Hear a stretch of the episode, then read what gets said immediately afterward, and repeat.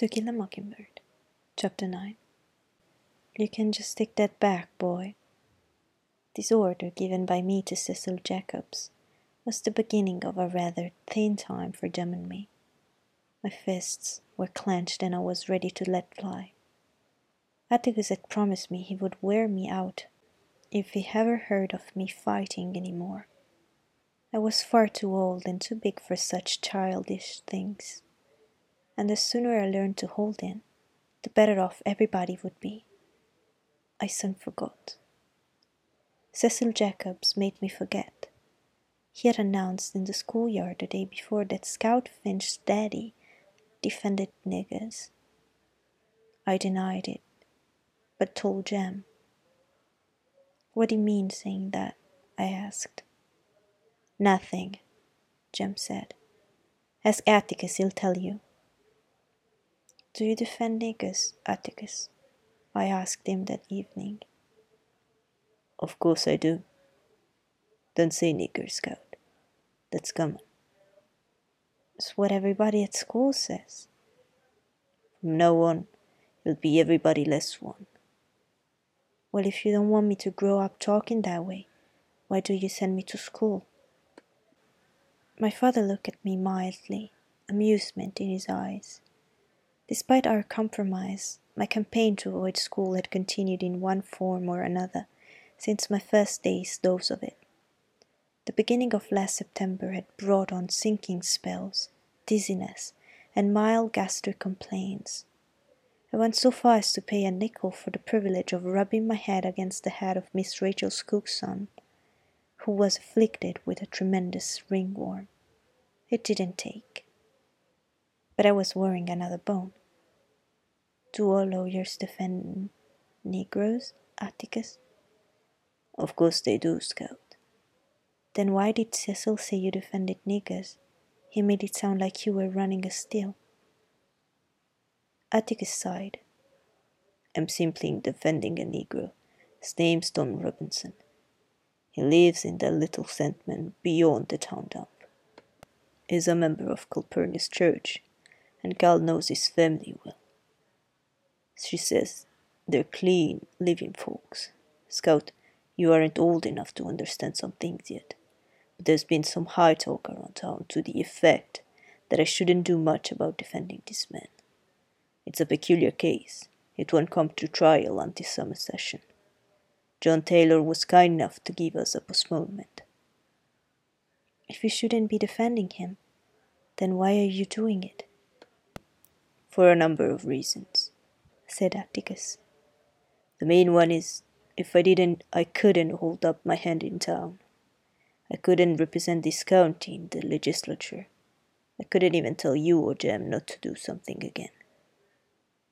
"You mean if you didn't defend that man, Jem and me wouldn't have to mind you anymore?" "That's about right." "Why?"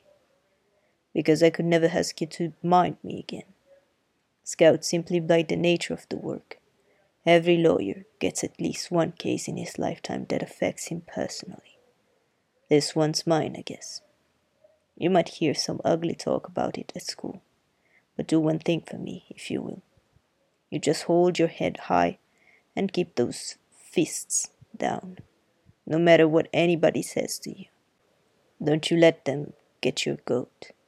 Try fighting with your head for a change. It's a good one, even if it does resist learning." "Atticus, are we going to win it?" "No, honey."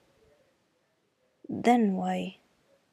"Simply because we were liked 100 years before we started is no reason for us not to try to win," Atticus said. "You sound like Cousin Ike Finch," I said. Cousin Ike Finch was Maycomb County's sole surviving Confederate veteran. He wore a General Hood-type beard, of which he was inordinately vain. At least once a year Atticus, Jem and I called on him, and I would have to kiss him. It was horrible.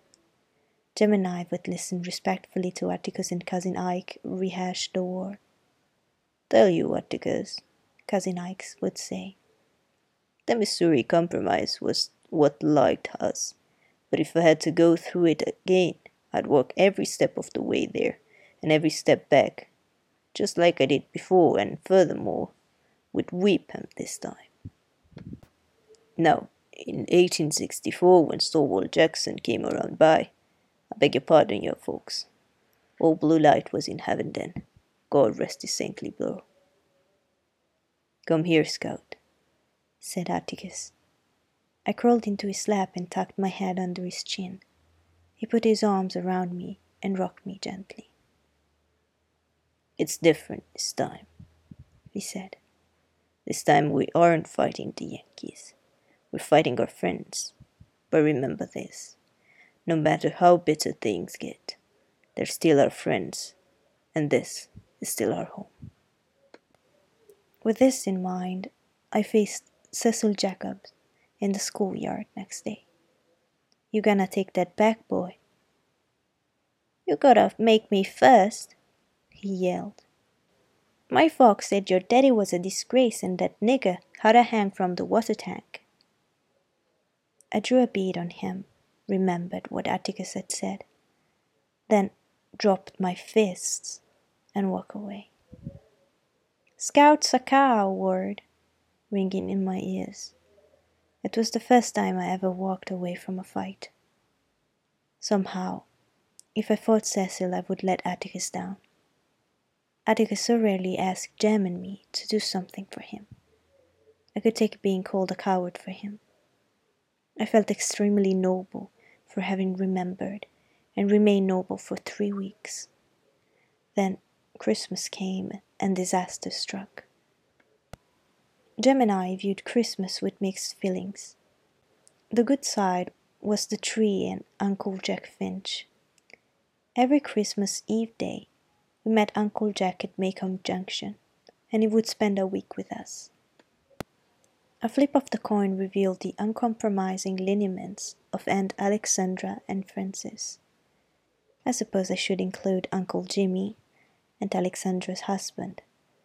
But as he never spoke a word to me in my life except to say, "Get off the fence," once, I never saw any reason to take notice of him. Neither did Aunt Alexandra. Long ago, in a burst of friendliness, Auntie and Uncle Jimmy produced a son named Henry, who left home as soon as was humanly possible, married, and produced Francis.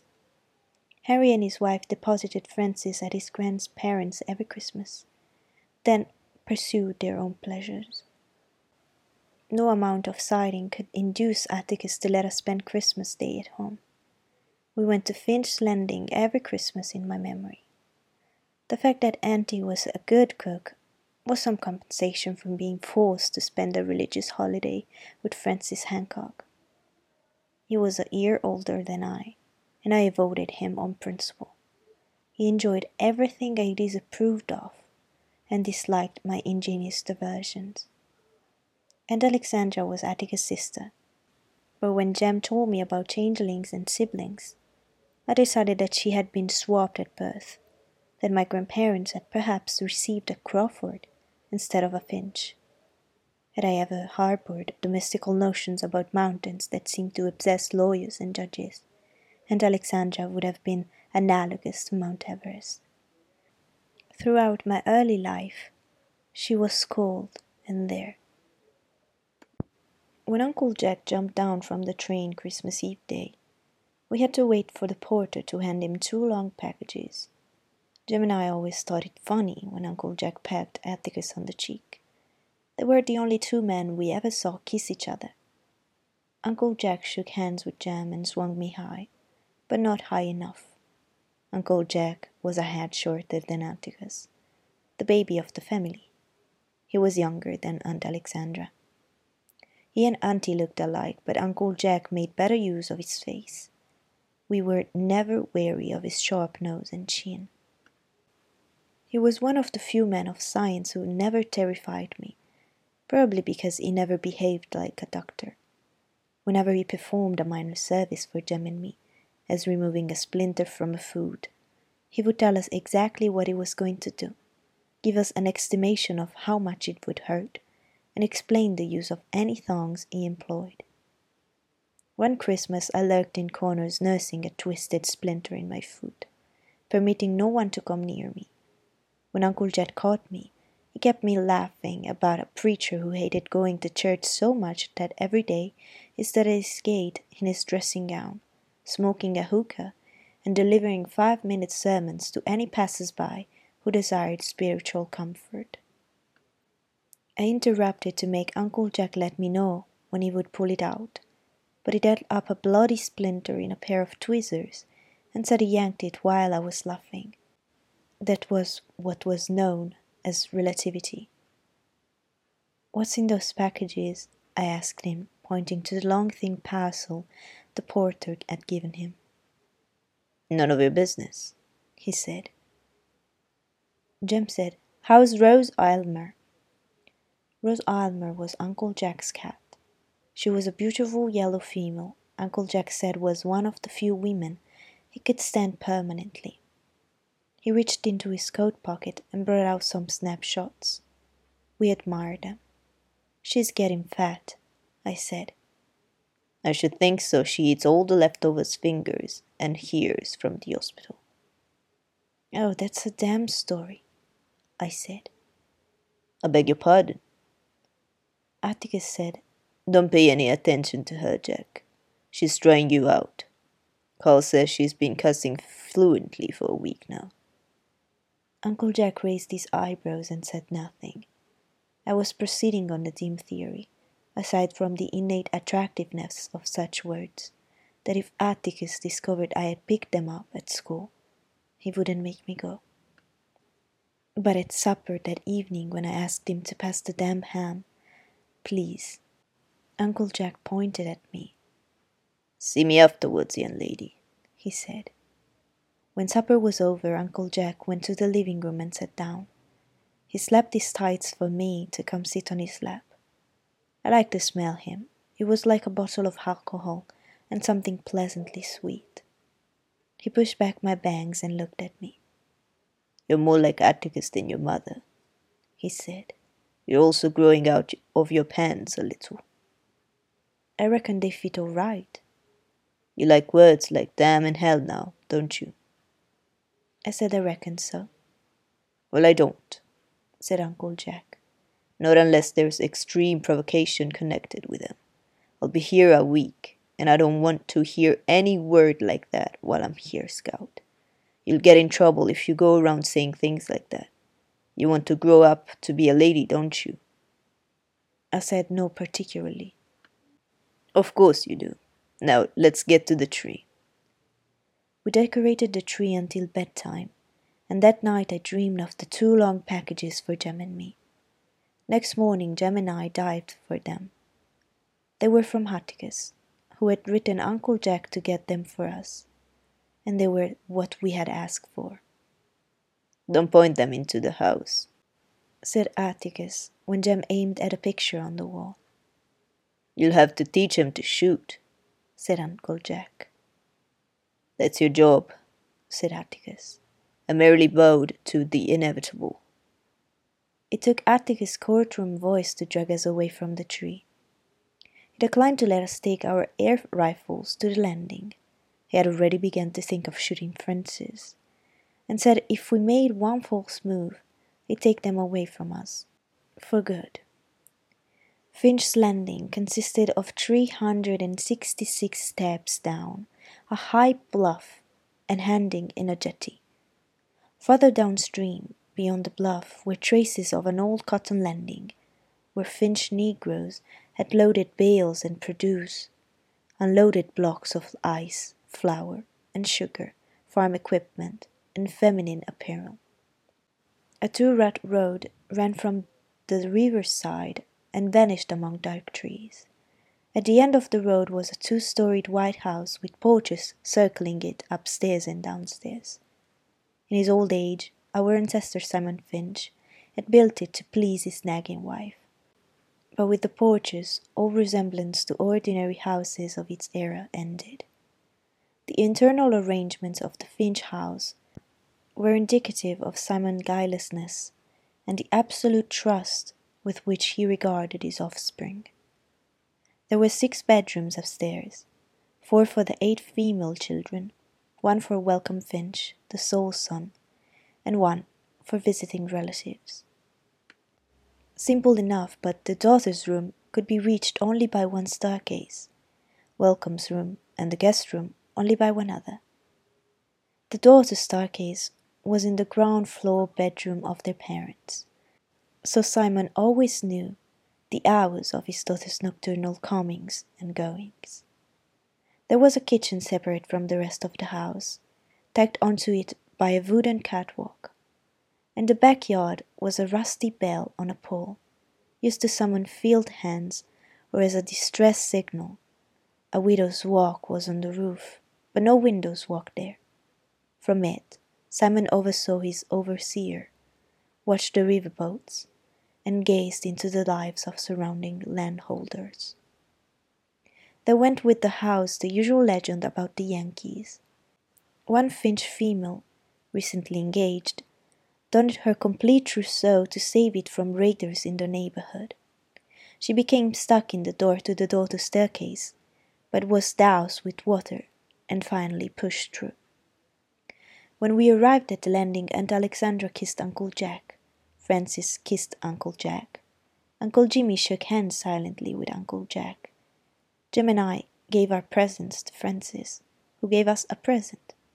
Jem felt his age and gravitated to the adults, leaving me to entertain our cousin. Francis was 8 and slicked back his hair. "What'd you get for Christmas?" I asked politely. "Just what I asked for," he said. Francis had requested a pair of knee pants, a red leather booksack, 5 shirts, and an untied bow tie. "That's nice," I lied. Jem and me got air rifles, and Jem got a chemistry set. "A toy one, I reckon." "No, a real one. It's gonna make some invisible ink, and I'm gonna write to Dill in it." Francis asked what was the use of that. "Well, can't you just see his face when he gets a letter from me with nothing in it? He'll drive him nuts." Talking to Francis gave me the sensation of settling slowly to the bottom of the ocean. He was the most boring child I've ever met. As he lived in Mobile, he could not inform on me to school authorities, but he managed to tell everything he knew to Aunt Alexandra, who in turn unburdened herself to Atticus, who either forgot it or gave me hell, whichever struck his fancy. But the only time I've ever heard Atticus speak sharply to anyone was when I once heard him say, "Sister, I do the best I can with them." It had something to do with my going around in overhauls. Aunt Alexandra was fanatical on the subject of my attire. I could not possibly hope to be a lady if I wore breeches. When I said I could do nothing in a dress, she said I wasn't supposed to be doing things that required pants. And Alexandra's vision of my deportment involved playing with small stoves, tea sets, and wearing the head a pearl necklace she gave me when I was born. Furthermore, I should be a ray of sunshine in my father's lonely life. I suggested that one could be a ray of sunshine in pants just as well. But Auntie said that one had to behave like a sunbeam, that I was born good, but had grown progressively worse every year. She hurt my feelings and set my teeth permanently on the edge. But when I asked Atticus about it, he said there were already enough sunbeams in the family, and to go on about my business, he didn't mind me much the way I was. At Christmas dinner, I sat at a little table in the dining room. Jem and Francis sat with the adults at the dining table. Auntie had continued to isolate me long after Jem and Francis graduated to the big table. I often wondered what she thought I'd do, get up and throw something. I sometimes thought of asking her if she would let me sit at the big table with the rest of them just once. I would prove to her how civilized I could be. After all, I ate at home every day with no major mishaps. When I begged Atticus to use his influence, he said he had none. We were guests, and we sat where she told us to sit. He also said Aunt Alexandra didn't understand girls much. She never had one. but her cooking made up for everything. 3 kinds of meat, summer vegetables from her pantry shelves, peach prickles, 2 kinds of cake, and ambrosia constituted a modest Christmas dinner. Afterwards, the adults made for the living room and sat around in a dazed condition. Jem lay on the floor and I went to the backyard. "Put on your coat," said Atticus dreamily, so I didn't hear him. Francis sat beside me on the back steps. "That was the best yet," I said. "Grandma's a wonderful cook," said Francis. "She's gonna teach me how." "Boys don't cook," I giggled at the thought of Jem in an apron. "Grandma says all men should learn to cook, that men ought to be careful with their wives and wait on them when they don't feel good," said my cousin. "I don't want Dill waiting on me," I said. "I'd rather wait on him." "Dill?" "Yeah, don't say anything about it yet, but we're gonna get married as soon as we're big enough. He asked me last summer." Francis hooted. "What's the matter with him?" I asked. "Ain't anything the matter with him." "You mean that little runt Grandma says stays with Miss Rachel every summer?" "That's exactly who I mean." "I know all about him," said Francis. "What about him?" "Grandma says he hasn't got a home." "Has to. He lives in Meridian. He just gets passed around from relative to relative and Miss Rachel keeps him every summer." "Francis, that's not so." Francis grinned at me. "You're mighty dumb sometimes, Jean Louise. Guess you don't know any better, though." "What do you mean?" "If Uncle Atticus lets you run around with stray dogs, that's his own business, like Grandma says. So it ain't your fault. I guess it ain't your fault if Uncle Atticus is a nigger lover besides, but I'm here to tell you it certainly does mortify the rest of the family." "Francis, what the hell do you mean?" "Just what I said. Grandma says it's bad enough he lets you all run wild, but now it's turned out a nigger lover will never be able to walk the streets of Maycomb again. He's ruining the family. That's what he's doing." Francis rose and sprinted down the catwalk to the old kitchen. At a safe distance, he called, "He's nothing but a nigger lover." "He is not," I roared. "I don't know what you're talking about, but you better cut it out this red-hot minute." I leaped off the steps and ran down the catwalk. It was easy to collar Francis. I said, "Take it back quick." Francis jerked loose and sped into the old kitchen. "Nigger lover!" he yelled. When stalking one's prey, it is best to take one's time. Say nothing, and as sure as eggs, he will become curious and emerge.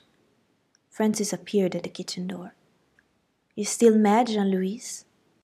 he asked tentatively. "Nothing to speak of," I said.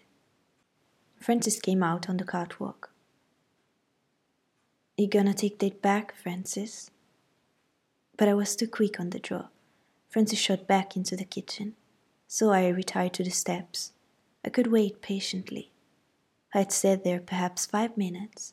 When I heard Aunt Alexandra speak. "Where's Francis?" "He's out yonder in the kitchen." "He knows he's not supposed to play in there." Francis came to the door and yelled, "Grandma, she's got me in here, and she won't let me out." "What is it all this, Jean Louise?" I looked up at Aunt Alexandra.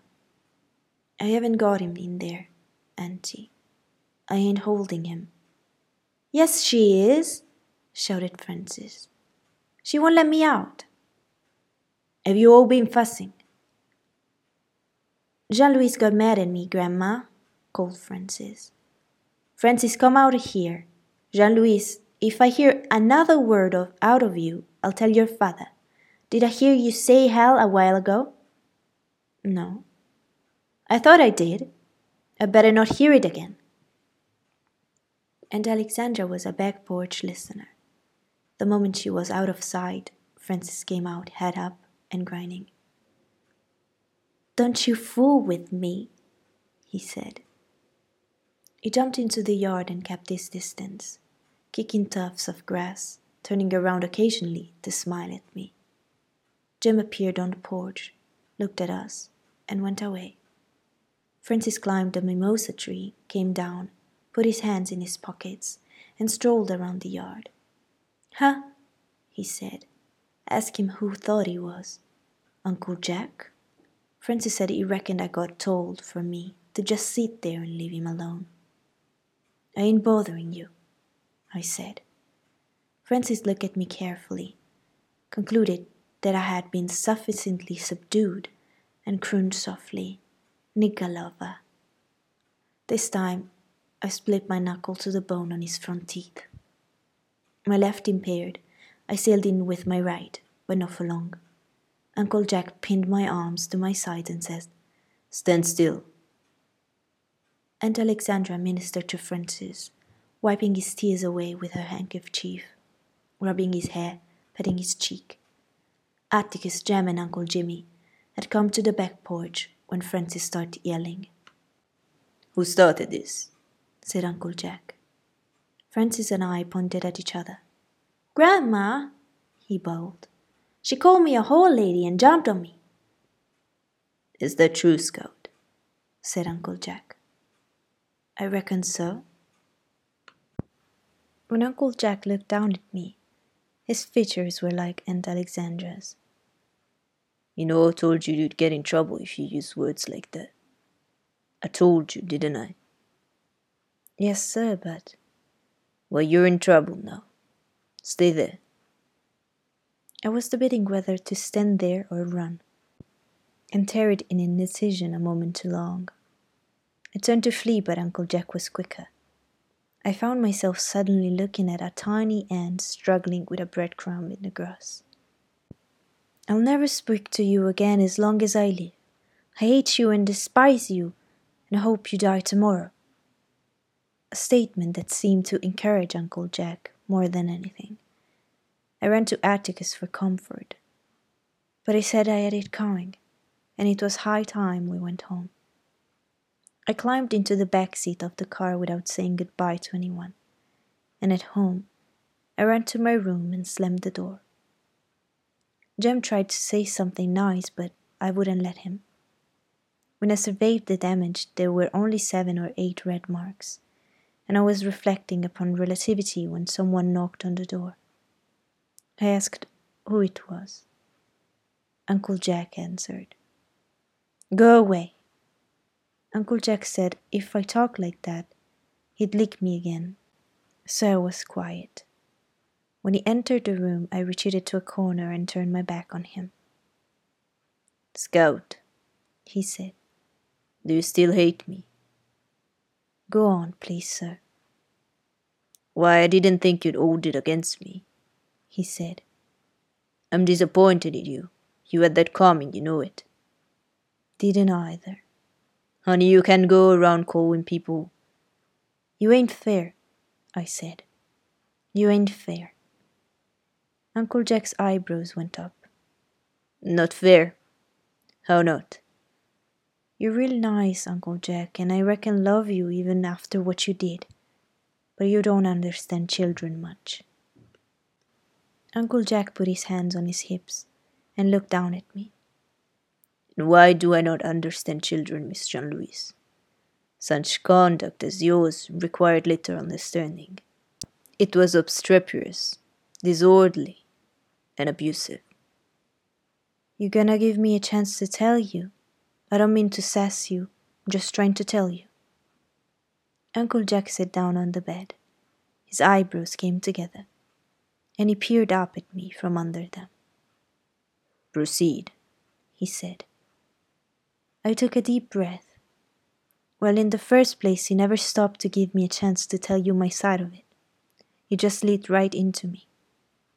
When Jem and I fuss, Atticus doesn't ever just listen to Jem's side of it. He hears mine too.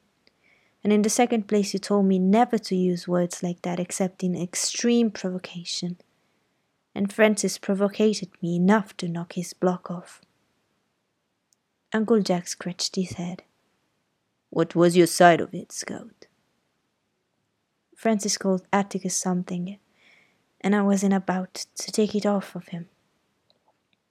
What did Francis call him? A nigger lover. I ain't very sure what it means, but the way Francis said it, tell you one thing right now, Uncle Jack. I swear before God, if I'll sit there and let him say something about Atticus. He called Atticus dead. Yes, sir, he did, and a lot more. Said Atticus be the ruination of the family, and he let Jem and me run wild. From the look of Uncle Jack's face, I thought I was in for it again. When he said, "We'll see about this," I knew Francis was in for it. I've a good mind to go out there tonight. Please, sir, just let it go. Please. I've no intention of letting it go, he said. Alexandra should know about this. The idea of... Wait, I'll get my hands on that boy. Uncle Jack, please promise me something, please, sir. Promise you won't tell Atticus about this. He asked me one time not to tell anything I heard about him make me mad, and I'd rather him think we were fighting about something else instead. Please promise. But I don't like Francis getting away with something like that. He didn't. You reckon you could tie up my hand? It's still bleeding, some.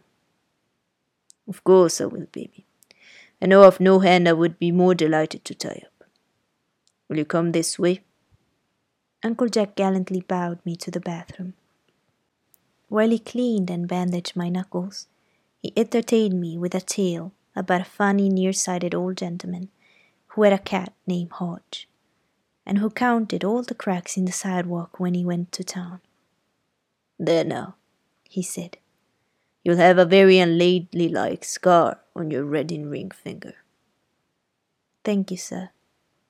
"Uncle Jack?" "Ma'am?" "What's a whore lady?" Uncle Jack blanked into another long tale about an old Prime Minister who sat in the House of Commons and blew feathers in the air and tried to keep them there, when all about him men were losing their heads. I guess he was trying to answer my question, but it made no sense whatsoever. Later, when I was supposed to be in bed, I went down the hall for a drink of water and heard Atticus and Uncle Jack in the living room. "I shall never marry, Atticus." "Why? I might have children." Atticus said, "You've a lot to learn, Jack. I know. Your daughter gave me my first lesson this afternoon. She said I didn't understand children much and told me why. She was quite worried. Atticus, she told me how I should have treated her. Oh dear. I'm so sorry I romped on her." Atticus chuckled. "She earned it, so don't feel too remorseful." I waited, on tenterhooks, for Uncle Jack to tell Atticus my side of it. But he didn't. He simply murmured, "Her use of bathroom invective leaves nothing to the imagination, but she doesn't know the meaning of half she says. She asked me what a whore lady was." "Did you tell her?" "No, I told her about Lord Melbourne." "Jack, when a child asks you something, answer him, for goodness sake. But don't make a production of it. Children are children, but they can spot an evasion quicker than adults. An evasion simply muddles them." "No," my father mused. "You had the right answer this afternoon, but the wrong reasons. Bad language is a stage all children go through, and it dies with time when they learn they're not attracting attention with it. Hotness isn't. Scout's got to learn to keep her head and learn soon, with what's in store for her these next few months. She's coming along, though. Jem's getting older and she follows his example a good bit now. All she needs is assistance, sometimes." "Atticus, you've never laid a hand on her." "I admit that. So far I've been able to get by with threats. Jack, she minds me as well as she can. Doesn't come up to scratch half the time, but she tries." "That's not the answer," said Uncle Jack. "No, the answer is she knows I know she tries. That's what makes the difference. What bothers me is that she and Jem will have to absorb some ugly things pretty soon. I'm not worried about Jem keeping his head. But Scout just as soon jump on someone as look at him if her pride's at stake. I waited for Uncle Jack to break his promise. He still didn't. Atticus, how bad is this going to be? You haven't had too much chance to discuss it. Couldn't be worse, Jack. The only thing we've got is a black man's words against the mules. The evidence boils down to you did. I didn't. The jury couldn't possibly be expected to take Tom Robinson's word against the mules. Are you acquainted with the mules? Uncle Jack said yes. He remembered them. He described them to Atticus, but Atticus said, You're a generation off. The present ones are the same, though. What are you going to do, then? Before I'm through, I intend to jeer the jury a bit. I think we'll have a reasonable chance on appeal, though. I really can't tell at this stage, Jack. You know, I'd hope to get through life without a case of this kind, but John Taylor pointed at me and said, You're it. Let this cup pass from you, huh? Right, but do you think I could face my children otherwise? You know what's going to happen as well as I do, Jack. And I hope and pray I can get Jem and Scout through it without bitterness, and most of all without catching Maycomb's usual disease. Why reasonable people go stark raving mad when anything involving a Negro comes up is something I don't pretend to understand. I just hope that Jem and Scout come to me for their answers instead of listening to the town. I hope they trust me enough. Jean Louise. My scalp jumped. I stuck my head around the corner. Sir? Go to bed. I scurried to my room and went to bed. Uncle Jack was a prince of a fellow not to let me down, but I never figured out how Atticus knew I was listening. And it was not until many years later that I realized he wanted me to hear every word he said.